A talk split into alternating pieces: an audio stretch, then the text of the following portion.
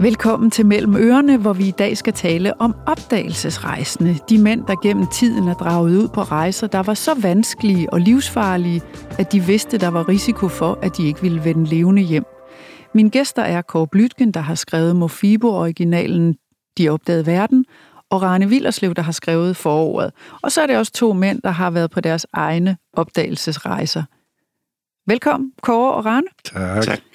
Kåre, du har jo valgt ni af de mest kendte europæiske opdagelsesrejsende ud til den her bog. Og lad os lige helt kort begynde med, hvem er de, og hvad opdagede de? Jeg starter med Marco Polo. Ja. Der var selvfølgelig folk før ham, men jeg er nødt til at have en tid, hvor vi har nogle skriftlige kilder. Og hans bog, Beskrivelse af verden, er jo vidunderligt. Det den uh, fortæller om det hele turen over det, vi i dag kalder Silkevejen, til Kina. Hans uh, snes over som embedsmand i Kina, og hans dramatiske tilbagetur. Ja, han var den første. Og hvem var de andre otte? Ja, så har næste har vi uh, Christopher Columbus, som måske er jo mest kendt af alle. Men uh, fascinerende opdager jo sådan set et kontinent, når aldrig i sit liv at erkende, at, at det er et nyt kontinent. Jeg tror stadigvæk, det er Asien, han er, han er nået til. Og det var Amerika. Og det var Amerika. ja. Og har et meget øh, dramatisk liv med flere rejser, og det bliver værre og værre. Han dør faktisk i øh, glemsel, og bliver først genoptaget, genopdaget i øh, 1800-tallet. Ja. Næste? Det næste, det er Ferdinand Magellan, en øh, portugiser, som foretog den første jordomsejling og er interessant på den måde, at han, han tror på, at man kan komme igennem Amerika et eller andet sted. Der må være stræde. Det finder han, og øh, opdager så at sige Filippinerne, og øh, går til grunden der. Men hans skib, hans sidste skib når hjem med, jeg tror de rejser 234 mand ud, og de kommer 18 nedbrudte mænd hjem. Men ikke Magellan. Han døde. Han døde, ja. Nå, og hvad med den næste? Det næste, det er Hernán Cortés, som øh, i, i mine øjne er en af verdenshistoriens største forbrydere, men også en af verdenshistoriens største opdagelsesrejsende. Han rejste nemlig længere, end øh, Christopher Columbus gjorde, og opdagede, at der lå et land, der hed Mexico. En øh, meget højt udviklet kultur, som er helt øh, ufattelig for, for europæerne. Og det kan vi komme tilbage til. Men øh, endte med at fuldstændig ødelægge, altså med folkemord og tortur og tvang, ødelægge en af de her sådan, verdenshistoriens øh, højeste kulturer. Ham vender vi tilbage til. Så har vi en dansker. Vi har Vitus Bering. Vi siger den eneste dansker, som gør sig fortjent til at nå den liga. Han er russisk tjeneste, og får til opgave at finde ud af, om Asien, det vil sige Ruslands yderste ende, hænger sammen med Amerika. Og han er på to ekspeditioner, og, og, og, og de er næsten lige vanvittige. Han skal jo krydse Sibirien. Han skal krydse øh, altså gennem lange, lange vintre, hvor de må grave sig ned. Det her tager over. Og så rejser de på hundeslæde og rensdyrslæde og så videre, og de skal bygge et skib, når de kommer frem og så videre og sejler. Og hans anden tur derover, fordi de høje herrer hjemme i St. Petersborg, de er ikke tilfredse med hans øh, resultat. Det synes ikke, det er bevist. Så må simpelthen tage afsted igen på en øh, syv år lang færd, som er, jamen altså, den er næsten, øh, den er ufældig. Det, det er verdens største opdagelsesrejse nogensinde. Ja. Så har vi en meget kontroversiel person, som er Henry Morton Stanley. Nu springer vi lige til øh, 1800-tallet. Øhm, han er kendt for Dr. Livingstone, formoder jeg. Det var ham, der fandt ham. Ja, mm. sendt ud af, af en uh, avis i New York. Og han øh, rejst sidenhen igennem. Han er den første, der følger, altså den første hvide, der følger Kongo, flodens løb, finder ud af, hvor den går hen, og hvor den kommer fra, og så videre. Men han var også kong, belgiske kong Leopolds udsending i oplangs, den anden vej tilbage op langs Kongofloden, hvor han køber land for, med groft sagt, glasperler og øh, bliver dermed en forløber for, for, for det rejselsregime, som, som Kongo skulle udvikle sig til. Lige lidt inden øh, Stanley, der har vi jo øh, en af mine favoritter. Der har vi Mungo Park, en skotsk læge, som er et ægte barn af oplysningstiden. Han, han er simpelthen han vil vise liv på, at siden de gamle grækere har man hørt om en flod, der hedder Nier, som løber ind i Sahara. Meget selvmodsigende, men efterhånden i 1700-tallet, så siger man, at det, det må være rigtigt, der kommer flere og flere vidnesbyrd om det. Men ingen europæer har endnu set den.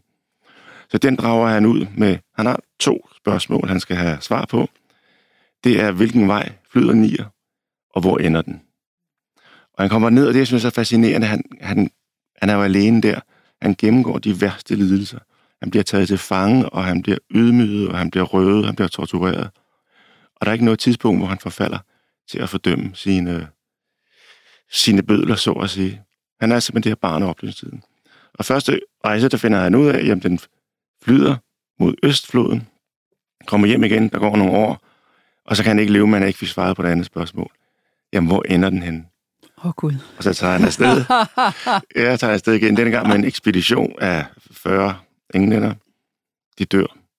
Og øh, hans, han sejler ned af ni, og så langt når han. Og så ender det hele en katastrofe. Ja, og den vender vi også tilbage til. Ja. Hvor mange har du tilbage på din liste? Ja, så har jeg det lige de to norske. Mm. De har øh, det polarfarerne. Der er Fridtjof Nansen, den første, der krydser Grønlands indlandsis. Det sidste i 1800-tallet, man ved stadigvæk ikke, om der er grønne skove på indlandsisen. Det beviser han, der ikke er. Siden forsøger han at nå Nordpolen, fryser sig ind i et skib. Øh, de kan godt se på kursen, de rammer ikke Nordpolen. Så går han sammen med en mand, forsøger at nå den på ski, opgiver og har en forfærdelig tur tilbage. Man bliver reddet ved et tilfælde til allersidst. Og den sidste er Amundsen, som øh, ville have været til Nordpolen som den første. Det bliver så opdaget af andre. Så kan han vælge det sidste hvide plet på globussen, og det er Sydpolen. Og der kommer han ned i et rasende karpløb med englænderen, Robert Scott, og øh, bliver så den første, der når frem til Sydpolen, og han vender tilbage og får det telegraferet, så New York Times kan skrive hen over forsiden, nu er hele verden opdaget. Hvorimod Robert, Robert Scott, han dør med alle sine mænd i isen. Det er så vilde fortællinger, det her. Altså, og Rane, du er jo medlem af Eventyrenes Klub, og du har rejst blandt andet mm. i mhm. Sibirien og Østafrika, og det har du faktisk gjort, siden du var en ret øh, lille dreng. Mm. Den her fascination af at opdage ting og kaste sig ud i det totalt ukendte, hvor meget har du været inspireret af for eksempel de ni mænd, som Kåre nævner her? Jo, altså jeg har været meget inspireret af forskellige opdagelsesrejsende. Det er godt nok ikke lige dem, men jeg, det er mest øh, Knud Rasmussen og Helge Engstad, som man jo også kunne have valgt. Øh, men, øh, men, men princippet er jo det samme. Det er det her med at, at kaste sig ind i det ukendte og, kan man sige, asfaltere, imens du kører, fordi du ved ikke, hvad der, øh, hvad der venter. Øh, altså det, der kendetegnede de der ekspeditioner til Sibirien i, i starten, var jo, at vi blev kastet ud med heliko- eller med, med, fra en helikopter med kanoer og proviant til, øh, øh, hvor du i en kano kan have proviant til to uger, men du vidste, at der var tre måneder til, den kom tilbage, så du måtte jage og fiske undervejs. Og hvor gammel og, var du der? Jamen, der har været i øh, lige begyndelsen af 20'erne, så helt ja. lille har jeg ikke været, men øh, altså 21, 20-21 år, øh, og, og kortene var i målstokken 1 til en million. Det var før øh, Google Earth, så det var vidderligt. Og, og det var sådan nogle amerikanske militærkort, og der var angivet landsbyer, som slet ikke fandtes, og så videre, ikke? Så det var... Det mindede lidt om det på nogle måder. Altså, og, og, men første gang, du var afsted på noget, jeg, jeg mener bare at have læst, at du sammen mm. med din bror Eske, mm. altså blev, jeres far synes, kan I så komme afsted nærmest, da I var 10-11 år, sendte han jer afsted ja, ja. til Nordsverige? Ja, eller sådan noget. det var, det var sådan nogle træningsture, ja. øh, som man også læser hos øh, nogle af de her øh, hos Kåre beskriver, altså, at vi begyndte jo allerede, øh, altså faktisk, altså vi vidste fra vi var 10 år, tror jeg, at det var det, vi ville, og så begyndte vi jo langsomt at prøve at oparbejde erfaring, ikke? Altså, ved at tage til Lapland, øh, som rigtig mange andre polarfarer har gjort i deres ungdom, for at, at, at træne sig og, øh, og tage jagttegn og alle de der ting, ikke, så man ligesom var parat til det.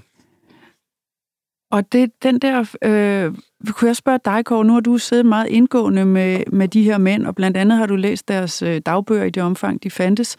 Hvad tænker du om dem? Altså, var de skruet sammen på en særlig måde, eller var de, altså, jeg tænker, de øh, indgyder respekt.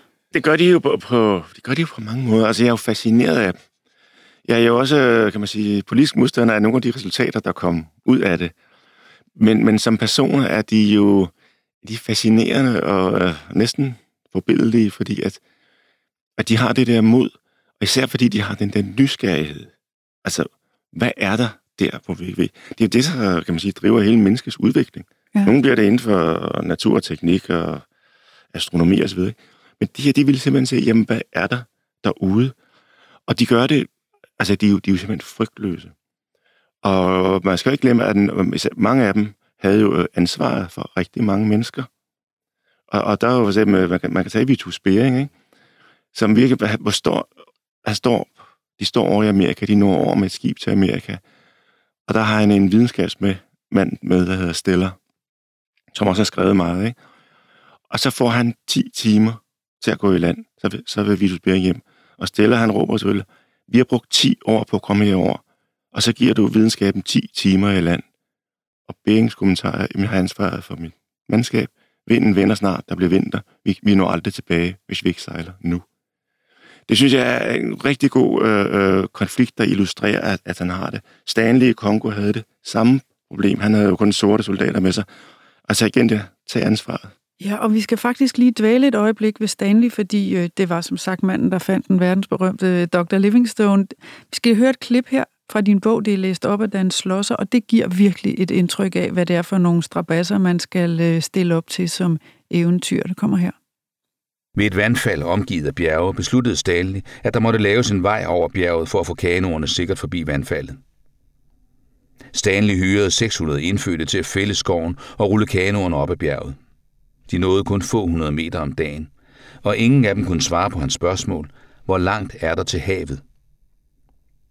Selv levede han og den sidste anden hvide overlevende, Francis Pocock, af jordnødder, rodknolde, umodne bananer og brød af cassava. Det samme som hans folk havde spist på hele turen. Deres støvler var ødelagte, men det tab af prestige, de led i de barfodede sortes øjne, var værre end smerterne ved at gå uden støvler.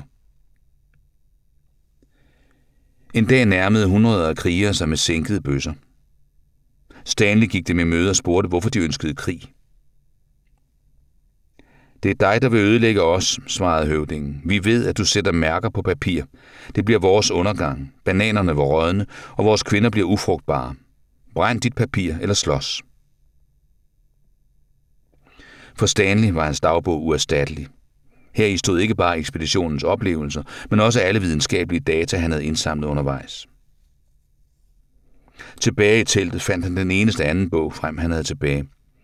Og med Shakespeare i hånden gik han ud igen og rakte den frem. Høvdingen ville ikke røre den. Stanley blev sat til at brænde den. Dagen efter døde Pocock, den sidste hvide mand i ekspeditionen. Hans fødder havde været dækket af store bylder, Alligevel sang han til det sidste glade sange hjemme fra Rochester. Det var en strømvirvel, der til sidst gjorde en ende på hans pinsler, men den tog også tre af deres bedste folk med sig. Mange af bærerne mente, at hvis de bare havde offret en ged til vandfaldet, ville ulykken ikke være sket. Otte dage senere mødte de en fisker, der havde set noget lyse i vandet, og da han rodede derhen, havde han forfærdet opdaget, at det var ansigtet af en hvid mand. Rane, det her det er udfordring på udfordring på udfordring på udfordring, som Altså, øh, ja. hvad tænker du, når du hører sådan en klip som det her? Jamen, jeg tænker flere ting, og det er jo, det er jo sådan lidt øh, flertydigt. Øh, altså, på den ene side kan man jo ikke være andet end dybt fascineret af det her gå på mod og, og de her enorme, altså nærmest ubegribelige øh, anstrengelser, som øh, de her mennesker er, øh, øh, altså møder, ikke? Og overkommer, og så nogle gange til sidst bukker under for ham.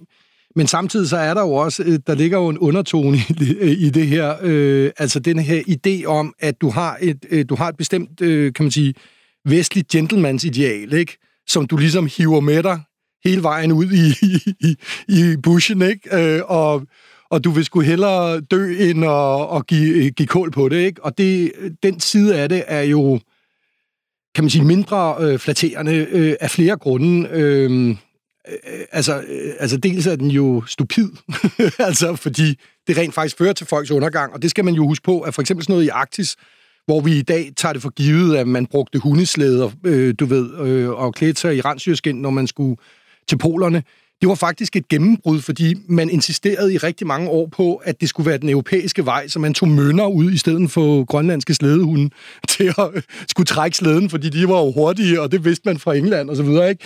Altså, så det her med, at man lige pludselig øh, ligesom lærer noget at det, den indfødte verden, man kommer til, var noget, der kom forholdsvis sent i virkeligheden. Ikke?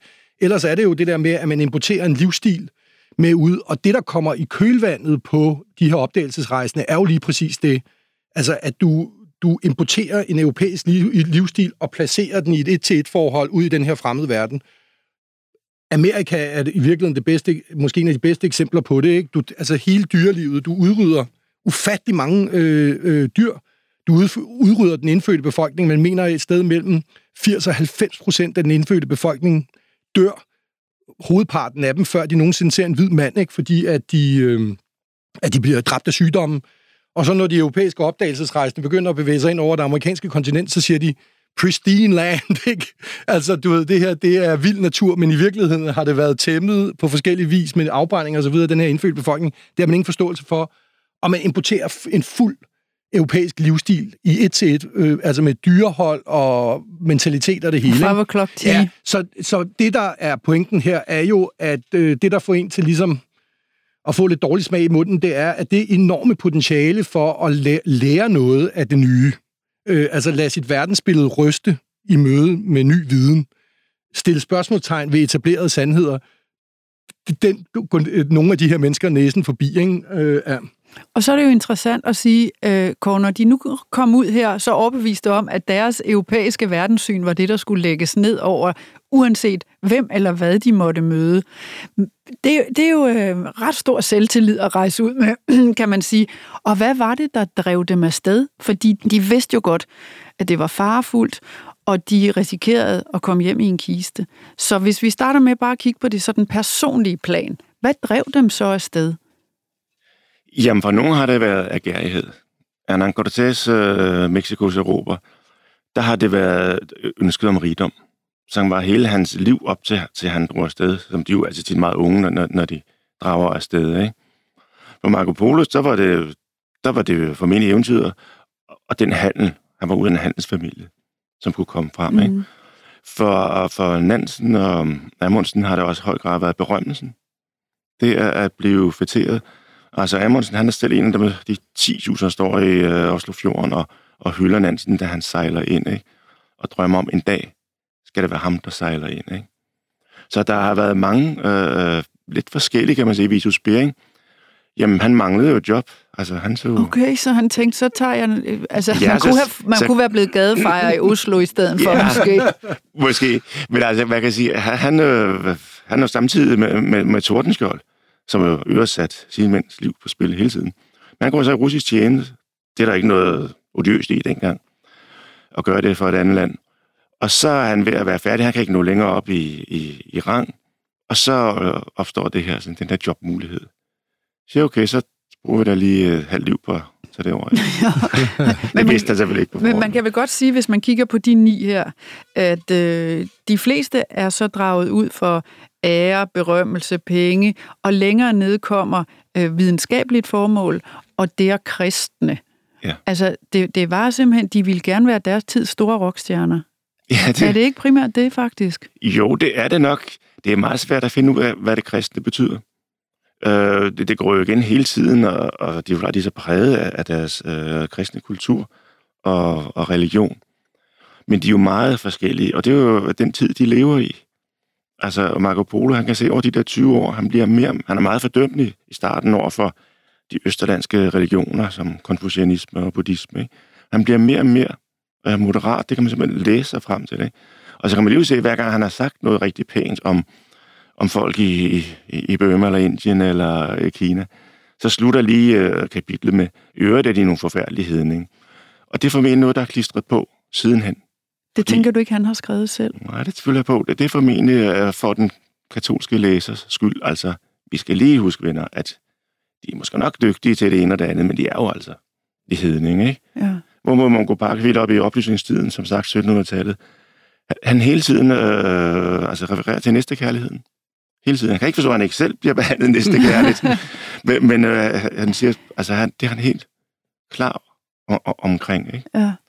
Så, så, så det er forskellige ting. Det, du siger med, med, med videnskaben, det spiller jo en kæmpe rolle jo længere, altså fra oplysningstiden og frem. Ja. Mungo Park, Vitus Bering og, og, og de to nordmænd. Og sådan set også Stanley. Altså, det er jo, de har jo instrumenter med af fineste art, det, de går i stykker alle sammen. Men, men intentionen er virkelig, at nu skal vi vide noget om de her fremmede. Mads Marani siger, så kommer de jo de kommer med deres engelske vaner, ikke? Ja. Stanley, han sover sammen med sin sorte soldat. Han vil ikke sove på sidste ekspedition sammen med de hvide folk, han har med sig. Han ser dem som nogle rige kostskole elever, der kommer der, som ikke engang vil lære de lokale sprog, og så gå hjælp med at sidde og, og, og drikke te om aftenen ude i urskoven. Ikke? Nå, så han har flyttet sig fra sine egne, faktisk. Ja, men han var kommet jo også fra et proletarmiljø. Ja. Altså, han er også havde de der, der var kyndige i latin, men ikke kunne snakke et eneste afrikansk sprog. Ikke? Ja. Rane, på dine øh, ekspeditioner, når vi nu snakker om, hvad har sådan været den personlige øh, drivkraft, hvad har den været for dig? Altså, hvad skulle du øh, tosse rundt deroppe for, og have det smadret besværligt? Altså. Nej, men jeg tror, altså i starten, der var det jo, var jeg jo sådan en uprofessionel, altså forstået på den måde, at der var det eventyret, altså der var det ligesom, altså det var bare det der med, kunne man se nyt land, kunne man møde øh, nye mennesker, som ingen havde mødt før, øh, ikke, det var det, der drev det, men så blev jeg jo, så blev det jo en livsstil i den forstand, at jeg så begyndte at læse øh, antropologi og fik en karriere inden for det, altså og blev ansat på universitetet, og så blev det jo så blev det en del af en professionel livsstil, ikke? Øh, men det var, øh, kan man sige, det var sgu meget banalt, det der med eventyret. Altså, det, det er jo... Men hvad altså, er eventyret? Fordi det er sådan et stort ja, ord. Ja, det er sådan et stort ord. Jamen, det er bare at op, det som? opleve noget, som, som ingen har oplevet før. Altså, tror jeg. Altså, det er jo... Altså, øh, Sibirien på det tidspunkt, altså, det var jo... Altså, den første ekspedition var under Sovjet. Altså, Sovjet brød sammen, imens vi var på tundraen, og da vi blev hentet af helikopteren, så var der gået... Jeg kan ikke huske, om det var gået halvanden måned, eller hvad det var, ikke? Og de, altså, du ved, øh, øh, efter det var brudt sammen, og vi havde selvfølgelig ikke hørt noget om det derude, øh, men, men det var jo, øh, altså, det var jo, altså, det var totalt ukendt land, øh, altså for vesterlændinge, og i virkeligheden også for mange russere, ikke? Øh, og, og det der med at sige, jamen, hvad fanden er der derinde, ikke? Hvad er det for nogle mennesker, der bor der? Øh, altså, Eske blev så fascineret af, altså, det var sådan noget, der opstod, imens vi padlede øh, ned ad floderne der med kano, altså, så stod der bare mammuttænder op af flodbrinken, ikke?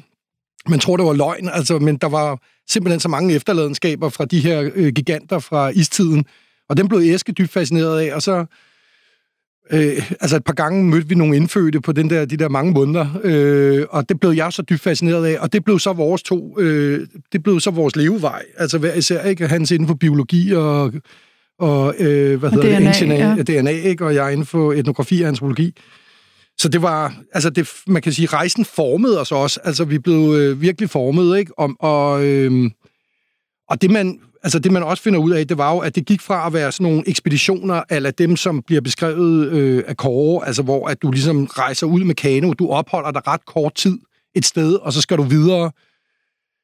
Øh, og man, jeg indsamlede etnografiske genstande til Moskov Museum, og Eske tog øh, altså, pl- hvad hedder det, noget, nogle planter med hjem, til, der skulle plantes på Grønland i sådan et eller andet forsøg og sådan noget. Ikke? Øh, men så efterhånden så indså jeg jo også, altså jeg lærer ikke noget om de mennesker ved bare hele tiden at rejse fra dem. Altså jeg bliver nødt til at bo med dem.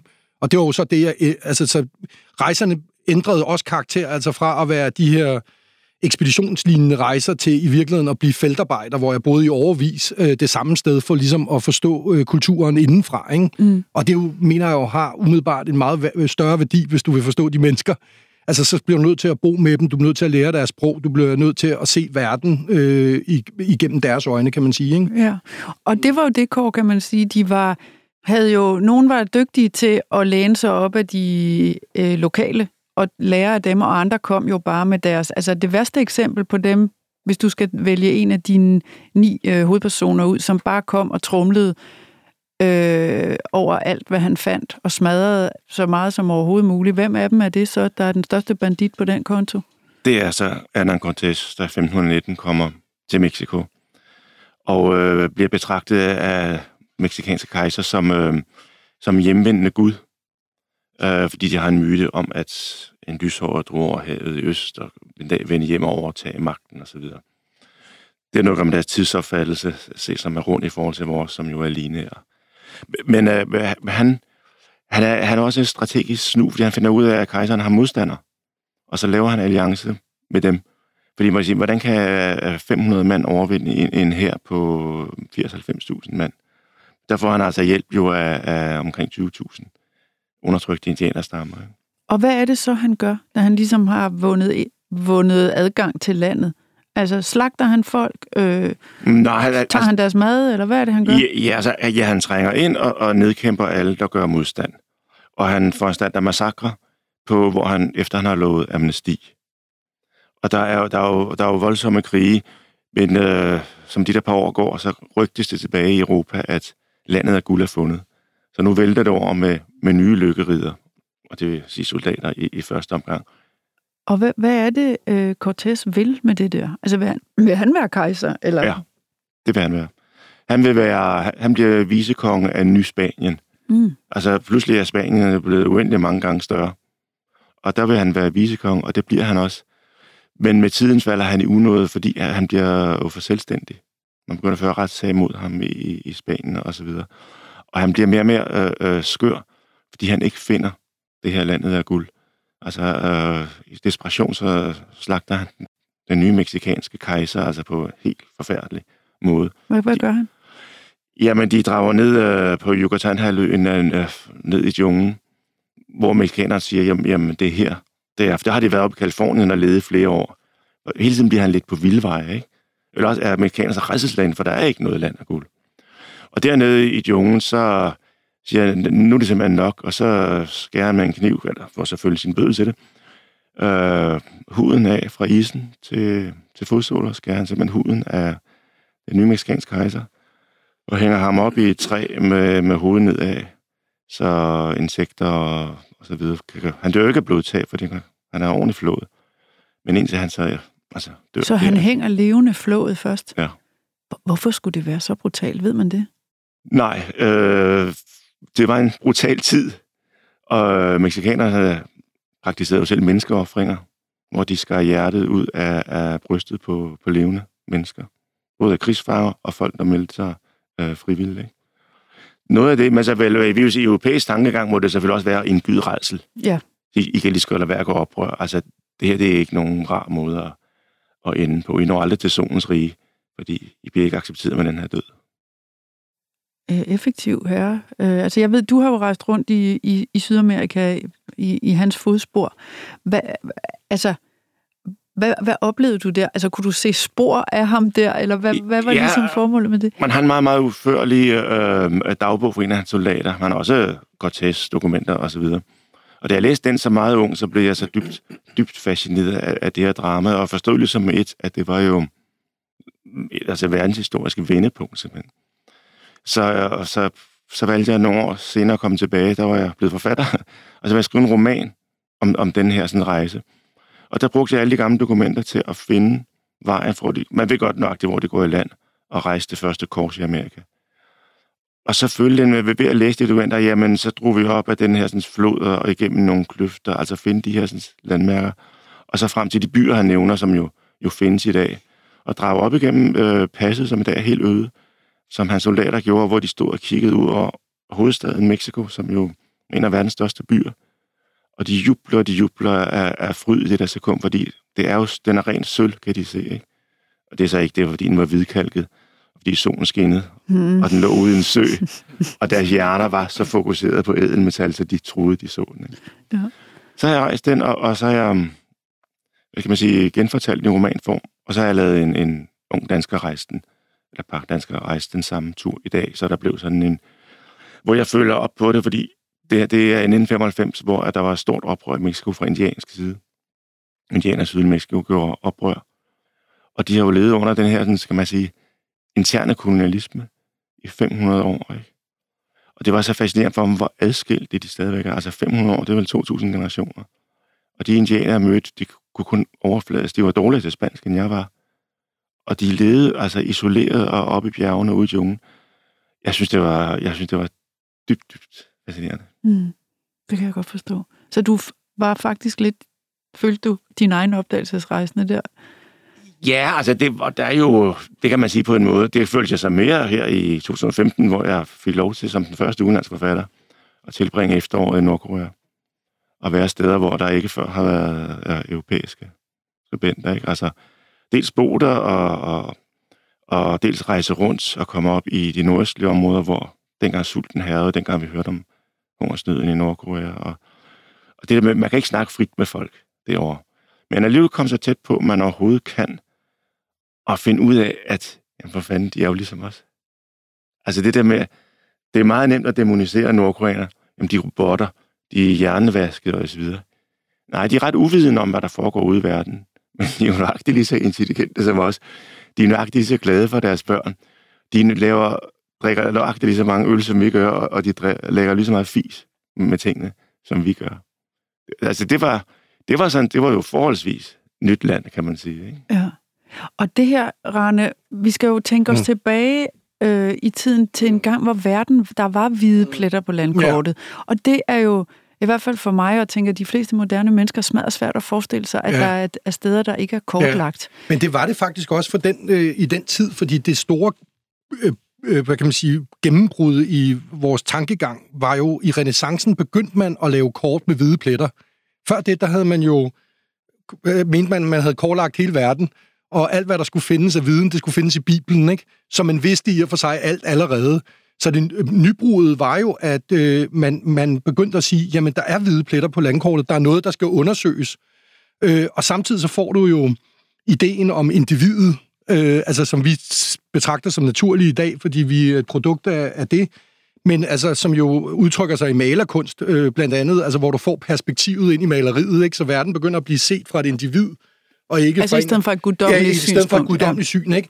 Så man kan jo sige, at den kombination af de her to, øh, må man nok sige, ret positive øh, erkendelser for vestlig civilisation, er jo også det, der driver, øh, kan man sige, hele den bølge af, øh, af opdagelsesrejsende ud i verden. Og de kommer jo, på trods af, at de kommer med deres øh, fordomme og alt det, vi har talt om, så kommer de jo altså også med både ny viden øh, om mennesker, om dyr og så videre, øh, som jo også former os, altså ikke, øh, så, som gør, at vores horisont bliver simpelthen øh, større, ikke? Og der kommer jo også forestillinger om den ædle vilde med Rousseau i, øh, du ved, i oplysningstiden og så videre, så det er jo ikke kun demoniserede øh, billeder af de fremmede, der ligesom opstår, så det ryster os jo i vores grundvold, kan man sige, på mange måder, og får os til at tænke over, hvad er det for et samfund, vi vil skabe, og øh, kunne man leve på en anden måde? Og, og, øh, ja, det blander og ligesom verdensbilledet op med ja, noget det, nyt. Ja, det gør det ikke, og det må man jo sige grundlæggende set er ekstremt positivt, og har været en, en øh, umådelig kraft i, øh, i vores egen civilisationsudvikling. Ikke? Øh, så... Øh, så man kan sige, ja, altså vi lever stadig i kølvandet af de, af de, af de opdagelser og den, de erkendelser, ikke? Ja.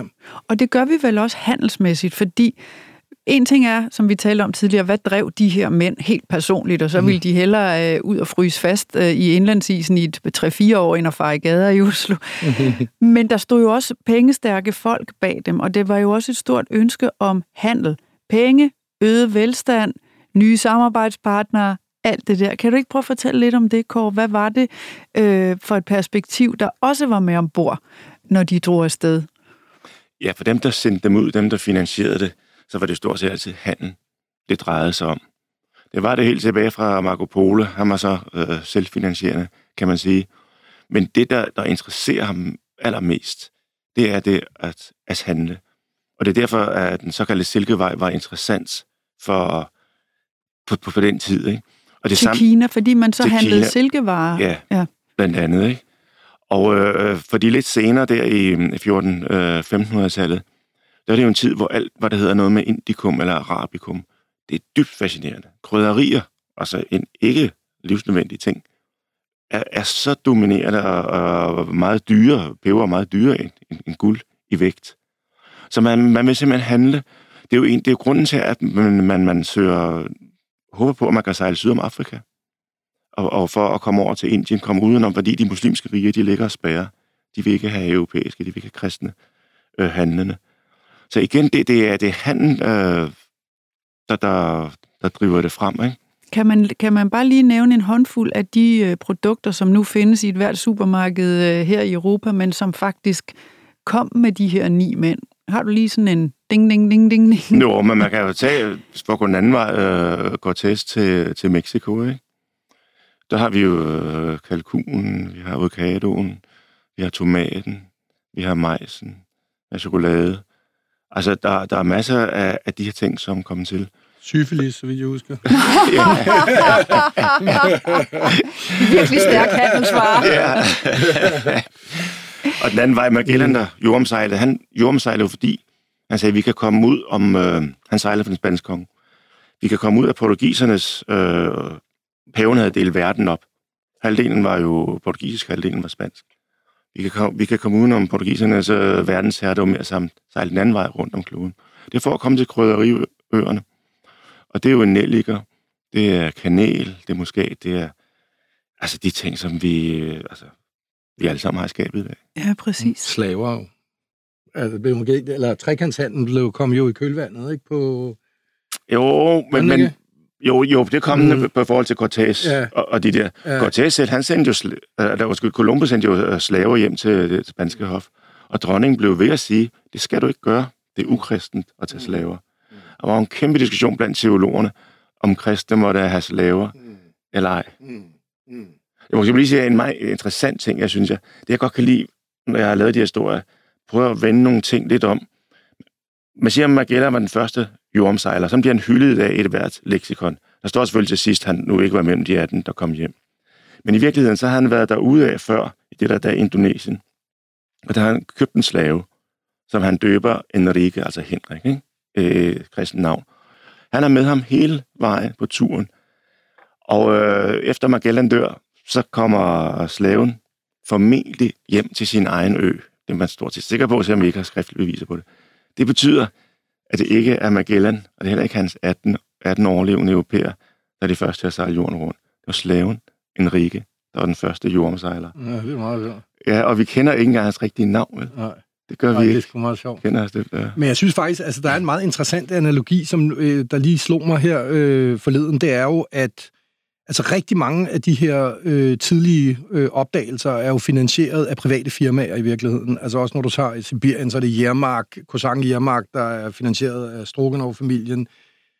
Øh, i, altså det mest berømte er jo øh, øh, East øh, India Company, ikke i England, som jo får en magt, som man tror er fuld, den er fuldstændig vanvittig. De kontrollerer jo hele Indien. De har en hær, som er st- dobbelt så stor som den britiske hær, ikke? Og analogien her er jo faktisk til de her, øh, øh, hvad kan man sige, øh, digital, øh, hvad hedder det, digitale øh, øh, kæmpe selskaber, altså Google og Amazon, Amazon og alt det der. Facebook. Fordi det kan man jo sige, det er jo den nye, uopdagede verden. Det er jo i virkeligheden den virtuelle verden, som i dag i den grad øh, er domineret af de her private selskaber, og hvor staterne ligesom halter efter og forsøger at få noget kontrol med det. Ikke? Og, og på mange måder så er meget af den tidlige kolonialisme er jo øh, på samme måde. Altså, og så tager, går der sådan en 150-200 år før, at staterne ligesom annekterer og, og får en vis kontrol. Ikke? Så det, der er egentlig en meget interessant analogi med det, der sker i den digitale verden lige nu, ikke? som jo er det nye, uopdagede land, som jo i virkeligheden er, virker endeløst, ikke? på samme måde som, øh, øh, som det gjorde for, øh, for folk dengang. Ikke? Ja, så vi har i virkeligheden Ja. fået masser af nye hvide pletter. Ja, og de nye opdagelsesrejsende, det er jo alle de her, hvad kan man sige, øh, øh, dem, der kan kode og hacker, og hvad fanden det er, hvad er det? Hackerne, det er Cortez måske, og så dem, der kan kode, det er Amundsen, ikke? Altså, jeg ved det ikke, men, men der er i hvert fald en analogi til, øh, til det, der sker, ikke? Øh, øh, og så kan man sige, med industrialiseringen jo også, altså som jo så kommer i kølvandet på det her, fordi du bruger jo de her områder som, øh, øh, altså de her nyopdagede områder som, øh, øh, som ressourcebaser, kan man sige, ikke? Øh, og som jo, øh, og under industrialiseringen bliver der jo kæmpe, altså kæmpe produktioner derude, ikke? Øh, og, og, øh, og, øh, og der kan man sige, at den revolution, det indebærer, og de enorme forskydninger på verdensplan, altså og migrationer, der følger, bare tænk på USA, ikke? Altså du får et landbrug, der bliver mekaniseret, og en kæmpe overskud af arbejdskraft, ikke? Øh, som kun delvis kan absorberes af den nye industri, og så har du kan man sige, heldigvis, var jeg ved at sige, i hvert fald set med vores vestlige perspektiv, et, et stort område, der hedder Amerika, hvor der er en masse migranter, der kan tage til. Men altså de bevægelser, vi ser, også i dag med kæmpe migrationsbølger, ikke? en eksplosion af ulighed osv., er jo et resultat af den digitale revolution, som er en ny revolution, som højst sandsynligt er lige så alt om kalfatrene, som den industrirevolution, som i virkeligheden fulgte med i kølvandet på, på de her opdagelser, ikke? og gjorde det muligt at udvikle stor industri. Ikke? Så der er noget, der gentager sig her, som jeg synes, at man har mistet, man bør egentlig gå ind og undersøge lidt ja. nærmere. Ikke? Altså, ja. Man kan tale om, altså der er store hængsler om, hvilket historiens dør drejer, ja. og der ja. var opdagelsesrejsen den ene, og nu taler du om mm. den digitale revolution mm. som den anden. Mm. Og derfor kort tænker jeg, man kan vel kan man overhovedet vende det på hovedet og sige, hvordan havde verden set ud i dag, hvis de ni mænd plus en håndfuld andre ikke var rejst ud med det mod øh, og de penge i ryggen, som de gjorde? Kan man overhovedet forestille sig? Hvad så? Altså, min historie faldt skur på, og så var der nogle andre, der havde gjort det. Altså, det, før eller siden var Amerika jo blevet opdaget.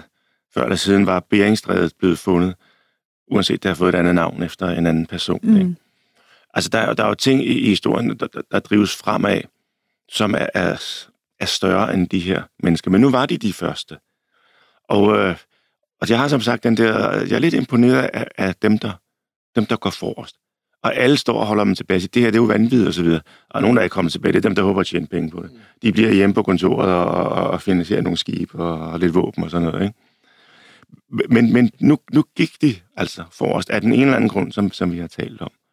Og, det, og, og mange af dem øh, fik jo, som du også nævnte i begyndelsen, en trist skæbne, ikke også? Altså, de, øh, de døde, fattige, mange af dem, desillusionerede. De fik slet ikke den anerkendelse, de egentlig havde ønsket sig. Den har de så fået posthumt, hvor de jo nok ikke kan bruge den til særlig meget. Mm-hmm. Øh, men lad os, altså vores blik på dem i dag, vi er jo i en tid, hvor alting ændrer sig, og noget, der engang var godt, det er pludselig dybt foragteligt.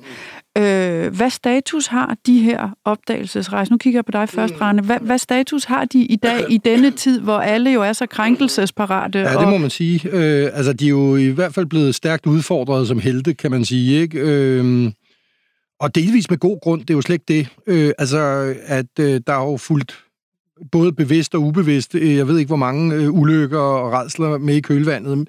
Men jeg, altså min holdning personligt er jo, at altså det, der, er altså det, der gør, at de stadig er interessante, og som virkelig kommer frem i Korsbog. Det må jeg sige. Jeg synes, det er et fantastisk bog.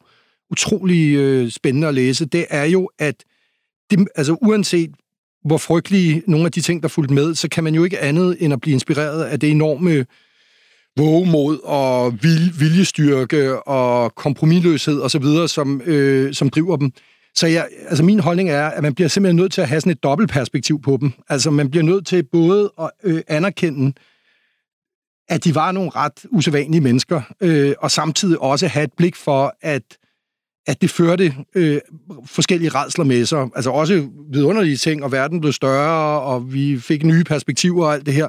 Men det fulgte også redsler med sig. Man bliver nødt til at have det dobbeltblik, og ikke gå i de her absolutter, som, øh, som der kendetegner meget af debatten nu, ikke? Altså hvor at du river statuerne ned, og du smadrer dem osv. Det er ikke for at sige, at man, jeg synes, det er fair nok, at man, river, man fjerner en statue, fordi man siger, jamen den person, der før var en held, er nu ikke længere en held, sådan har historien altså altid været, men man behøver ikke lige frem at destruere dem, altså så kan man sætte den til Nationalmuseet, så skal vi nok opbevare dem. ikke? Men man bliver nødt til at have det dobbeltblik. Altså der, der er simpelthen ikke andet for. Altså at anerkende, at verden er øh, øh, både øh, god og dårlig, og, og og når man sætter noget i gang, så kommer der altså også øh, nogle dårligdomme med, med som man så må erkende og forsøge at reparere på. Ikke? Altså, ja.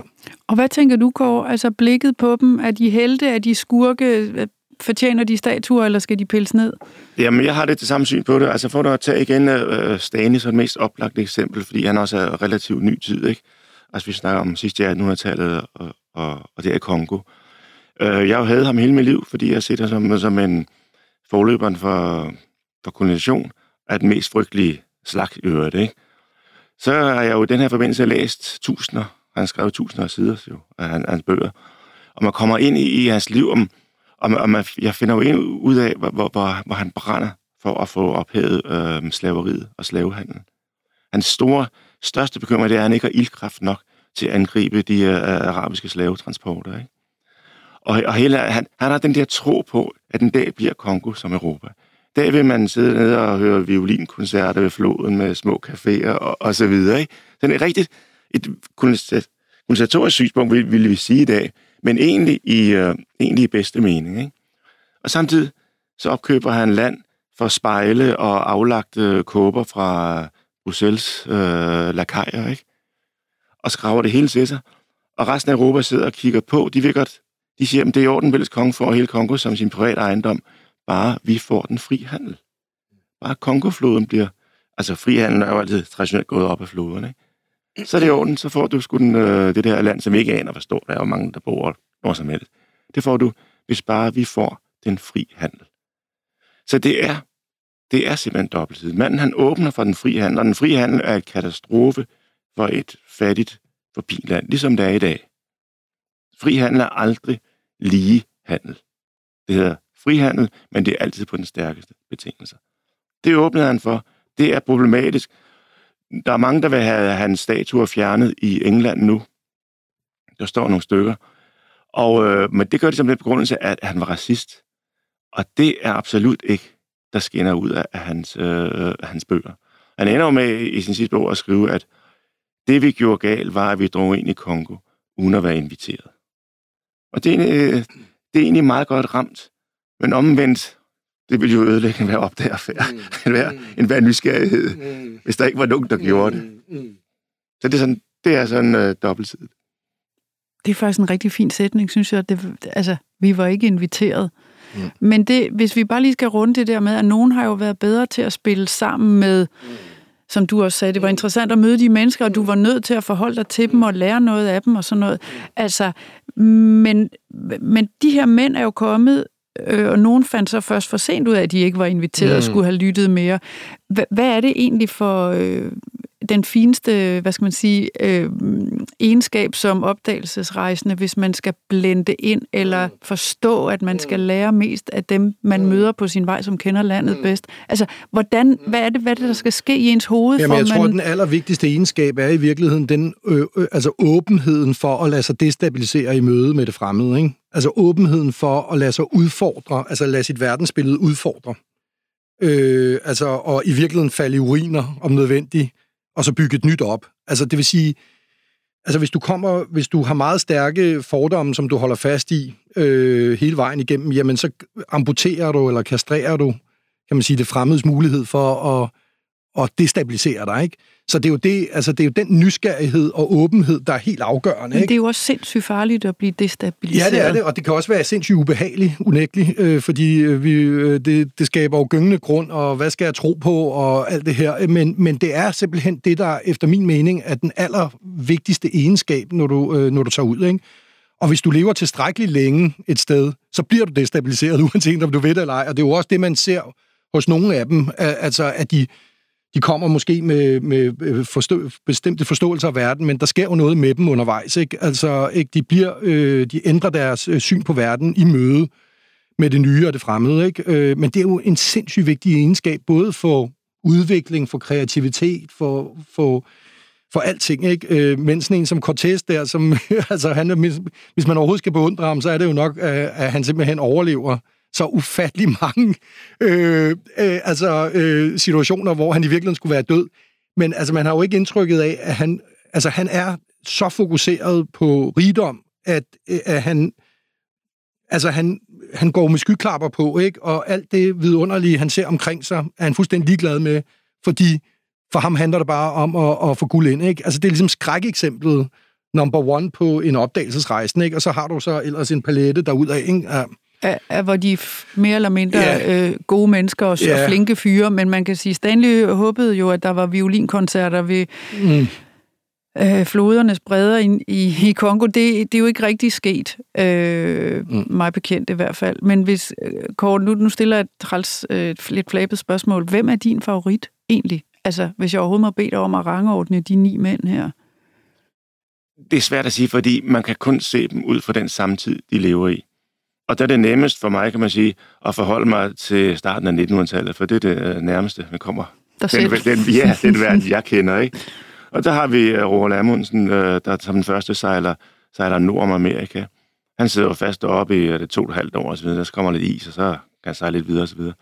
Han går jo ud hos uh, de lokale, jeg ved ikke, hvad ord jeg skal bruge, inuiterne, og, og, og så... det er Chukchi. ja, okay, ja, han er ja. ude hos der. Ja. Og, og, der, og der lærer han jo simpelthen, der lærer han fra grunden svedekørsel. Hvordan behandler man, altså med hunde, hvordan behandler man mederne, hvordan sveder man mindst, når man er aktiv, osv. Han Han lærer simpelthen det hele.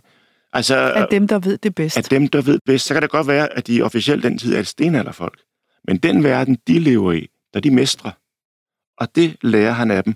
Da han så kommer til Sydpolen, så er han så vel forberedt på det at opholde sig i arktiske egne, at ekspeditionen til Sydpolen lykkes, øh, altså groft sagt, lidt som en, øh, en hyggetur, ikke?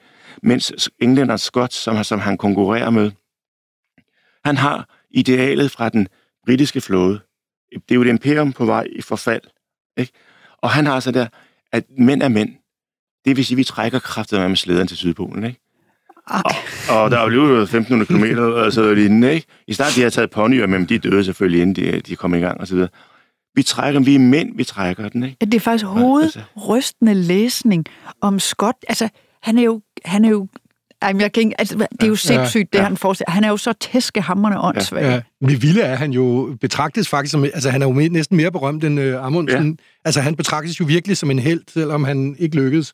Altså, jeg var indskrevet på Scott Polar Research Institute i Cambridge, og der er på, øh, på frisen der, der ser man Scotts lidende hoved der, du ved ikke, altså, altså det er jo sådan en, virkelig sådan en, en bygning, der er skabt til ære for Scott, ikke? Altså, og det er jo interessant nok, selvom han jo... Ja, fordi meget ja. hans lidelse handlede om, at han havde ikke lavet ordentlig research, ja. og han kom og var ja. 5 o'clock tea man, ja. i stedet for at forholde ja. sig til den virkelighed, de skulle face. Altså, ja, og det er jo skønt, når man kan sidde her i bagklogskabens ulidelige klare ja. lys og sige, kæmpe flot, ja, ja. Hvad tænkte du på, du skulle have gjort som...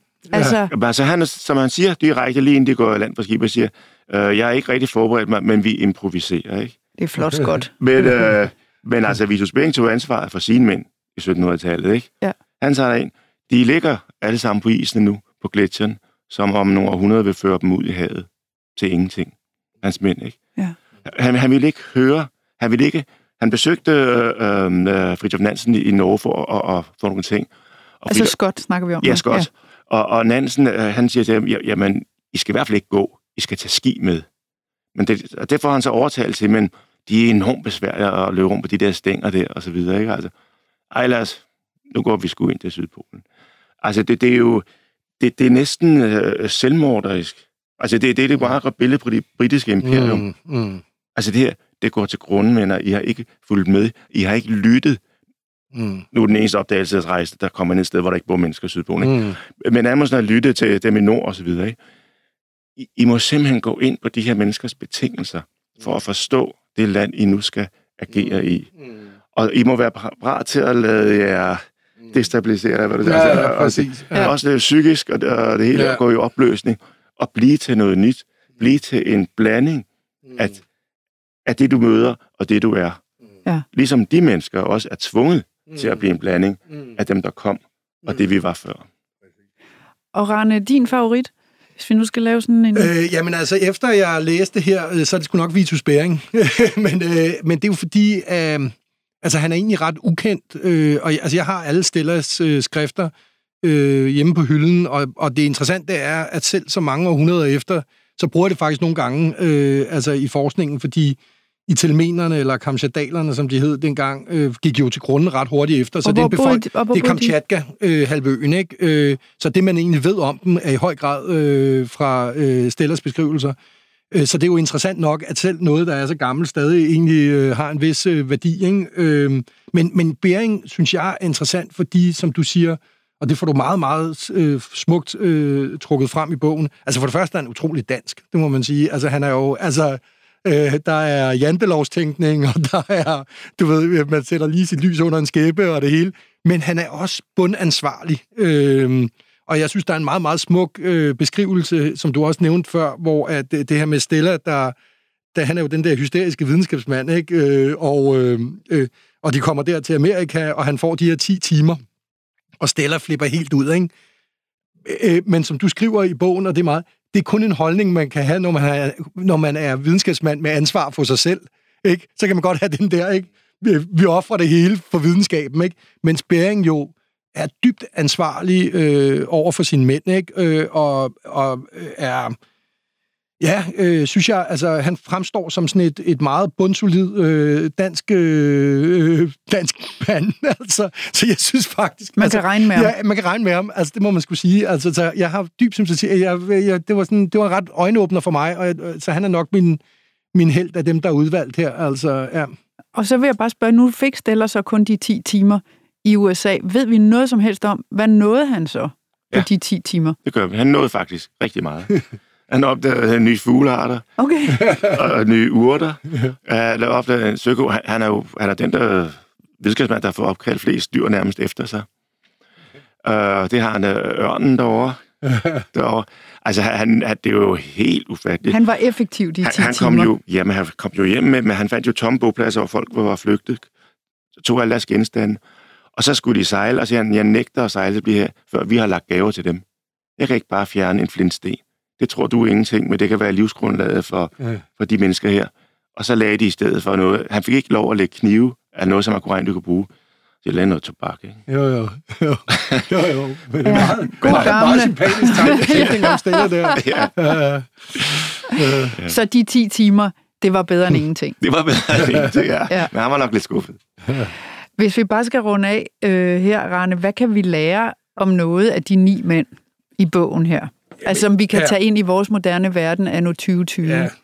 Ej, men jeg tror, altså, det er noget så banalt som, øh, at det, altså, der er jo en opskrift her på øh, det at være menneske, øh, til en, altså i hvert fald noget af det, øh, altså, som jo bygger på v- altså, øh, risikovillighed, øh, du ved, tør at, at kaste sig ud i det ukendte, Øh, altså asfaltere, mens du, du kører, var jeg ved at sige. Det gjorde man så, jo, man kører også, men om det så på slæde eller hundeslæde, eller hvad det nu er. Men altså, det er jo noget med, med mod i virkeligheden. Altså noget så banalt som mod, ikke? Øh, men hvis man, hvis man ikke lever modigt, så lever man ikke rigtigt.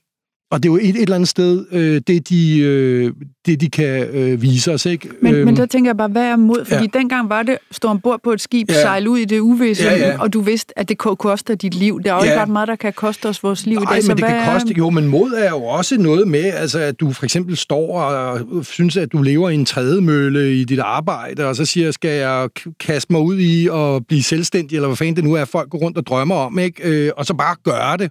Altså, det er jo også modigt, øh, kan man sige. Det er jo også det at kaste sig ud i det ukendte. Øh, altså, så, så du behøver jo ikke at have uopdaget land for at gøre det. Du kan gøre det i, i din dagligdag, men det her med ligesom at vise, ja, for sit liv ud, mandsmod. Nu var de jo alle sammen mænd, så mm. det kan man jo ikke komme udenom. Øh, øh, men altså, øh, uanset om du er mand eller kvinde, altså netop at ture og kaste dig ud i det ukendte i, i, i dit liv, ikke? Øh, og så øh, være opmærksom på, at der måske også, øh, altså ens handlinger også har nogle øh, konsekvenser, og øh, være bevidst om det, øh, selvfølgelig. Og det er der jo nogle af dem, der ikke var øh, voldsomt bevidste, eller måske mere eller mindre ligeglade med, men der var også andre, som øh, måske i, i, i på, øh, som en del af rejsen, de kom på øh, forandret perspektiv, og være åben for at lade dig transformere altså i, under den rejse, du kaster dig ud i, selvom det ikke er nyt land, men måske bare det at skifte job, eller mm skride fra konen, eller nej, det ved, jeg, det ved jeg ikke, om jeg skal opfordre til, men hvad det nu er, øh, folk kæmper med, ikke? Ja. Og, og hvad siger du, Kåre? Altså, hvad, hvad har du fået ud af at dykke ned i de her mænds liv, som du tænker, det kan vi alle sammen lære noget af i dag? Jeg tænkt meget på det øh, med, med den aktuelle debat omkring alle de her sådan, øh, ting, statuer og al- alle de her sådan, ting. Sådan, at det er hele tiden husk på, at vi, vi kan ikke dømme folk ud af deres tid. Altså, vi er nødt til at sige, jamen, hvordan var tiden? Hvad var normalt dengang? På hvilke områder var de her øh, øh mennesker, for eksempel forgangsmænd? På, på hvilke områder fulgte de bare øh, den slagende vej i virkeligheden, selvom de i dag virker så fantastisk på den en eller anden måde? Der vil jo også sidde folk om, om 300 år og se på vores træs liv og øh, alle andre danskers liv og sige, nej, det var da helt forfærdeligt. Hvordan kunne de opføre sig? Man kunne de overhovedet finde på at lave et samfund på den måde? Jamen, øh, vi, er, vi er kun i, i, i vores tid. Nogle af de her mennesker, vil jeg sige, var, var helt på forkant med det. Altså en som, som Mungo Park. Altså simpelthen sige, jamen, øh, jamen, jeg vil simpelthen vide, hvor, den skideflod flyder hen. Ikke? Det koster mig mit liv, og jeg har fem små børn derhjemme, og sådan, men der er ikke noget at gøre ved det. Fordi at, at det er vigtigt, den der tro på, som man havde i Søndertallet, og forhåbentlig har stadigvæk i dag, oplysningstidens tro på, at det vidende menneske er det fri menneske. Ja. Så det, det, må, det må simpelthen koste noget, det her. Det, det, det synes jeg i hvert fald er et øh, par vigtige pointer, for jeg har tidligere i mit liv måske været meget fordømmende over for nogen, så, som Stanley og Cortez er så øvrigt stadigvæk, men, men og Columbus også, ikke? Men alligevel sige, jamen, hvis man hele tiden forstår det ud fra den tid, hvad var deres muligheder? Hvad var deres verdensblik? Det synes jeg er vigtigt. Tak til jer begge to. Tak. Det har været en fornøjelse at snakke med jer, og det har været altså virkelig spændende læsning. Så Ja. tak for det også. Og tak til dig, der lyttede med mellem ørerne, er tilbage igen næste fredag. For mere mellem ørerne, brug kampagnekoden Cecilie og få 30 dage gratis adgang til tusindvis af lydbøger på Mofibo.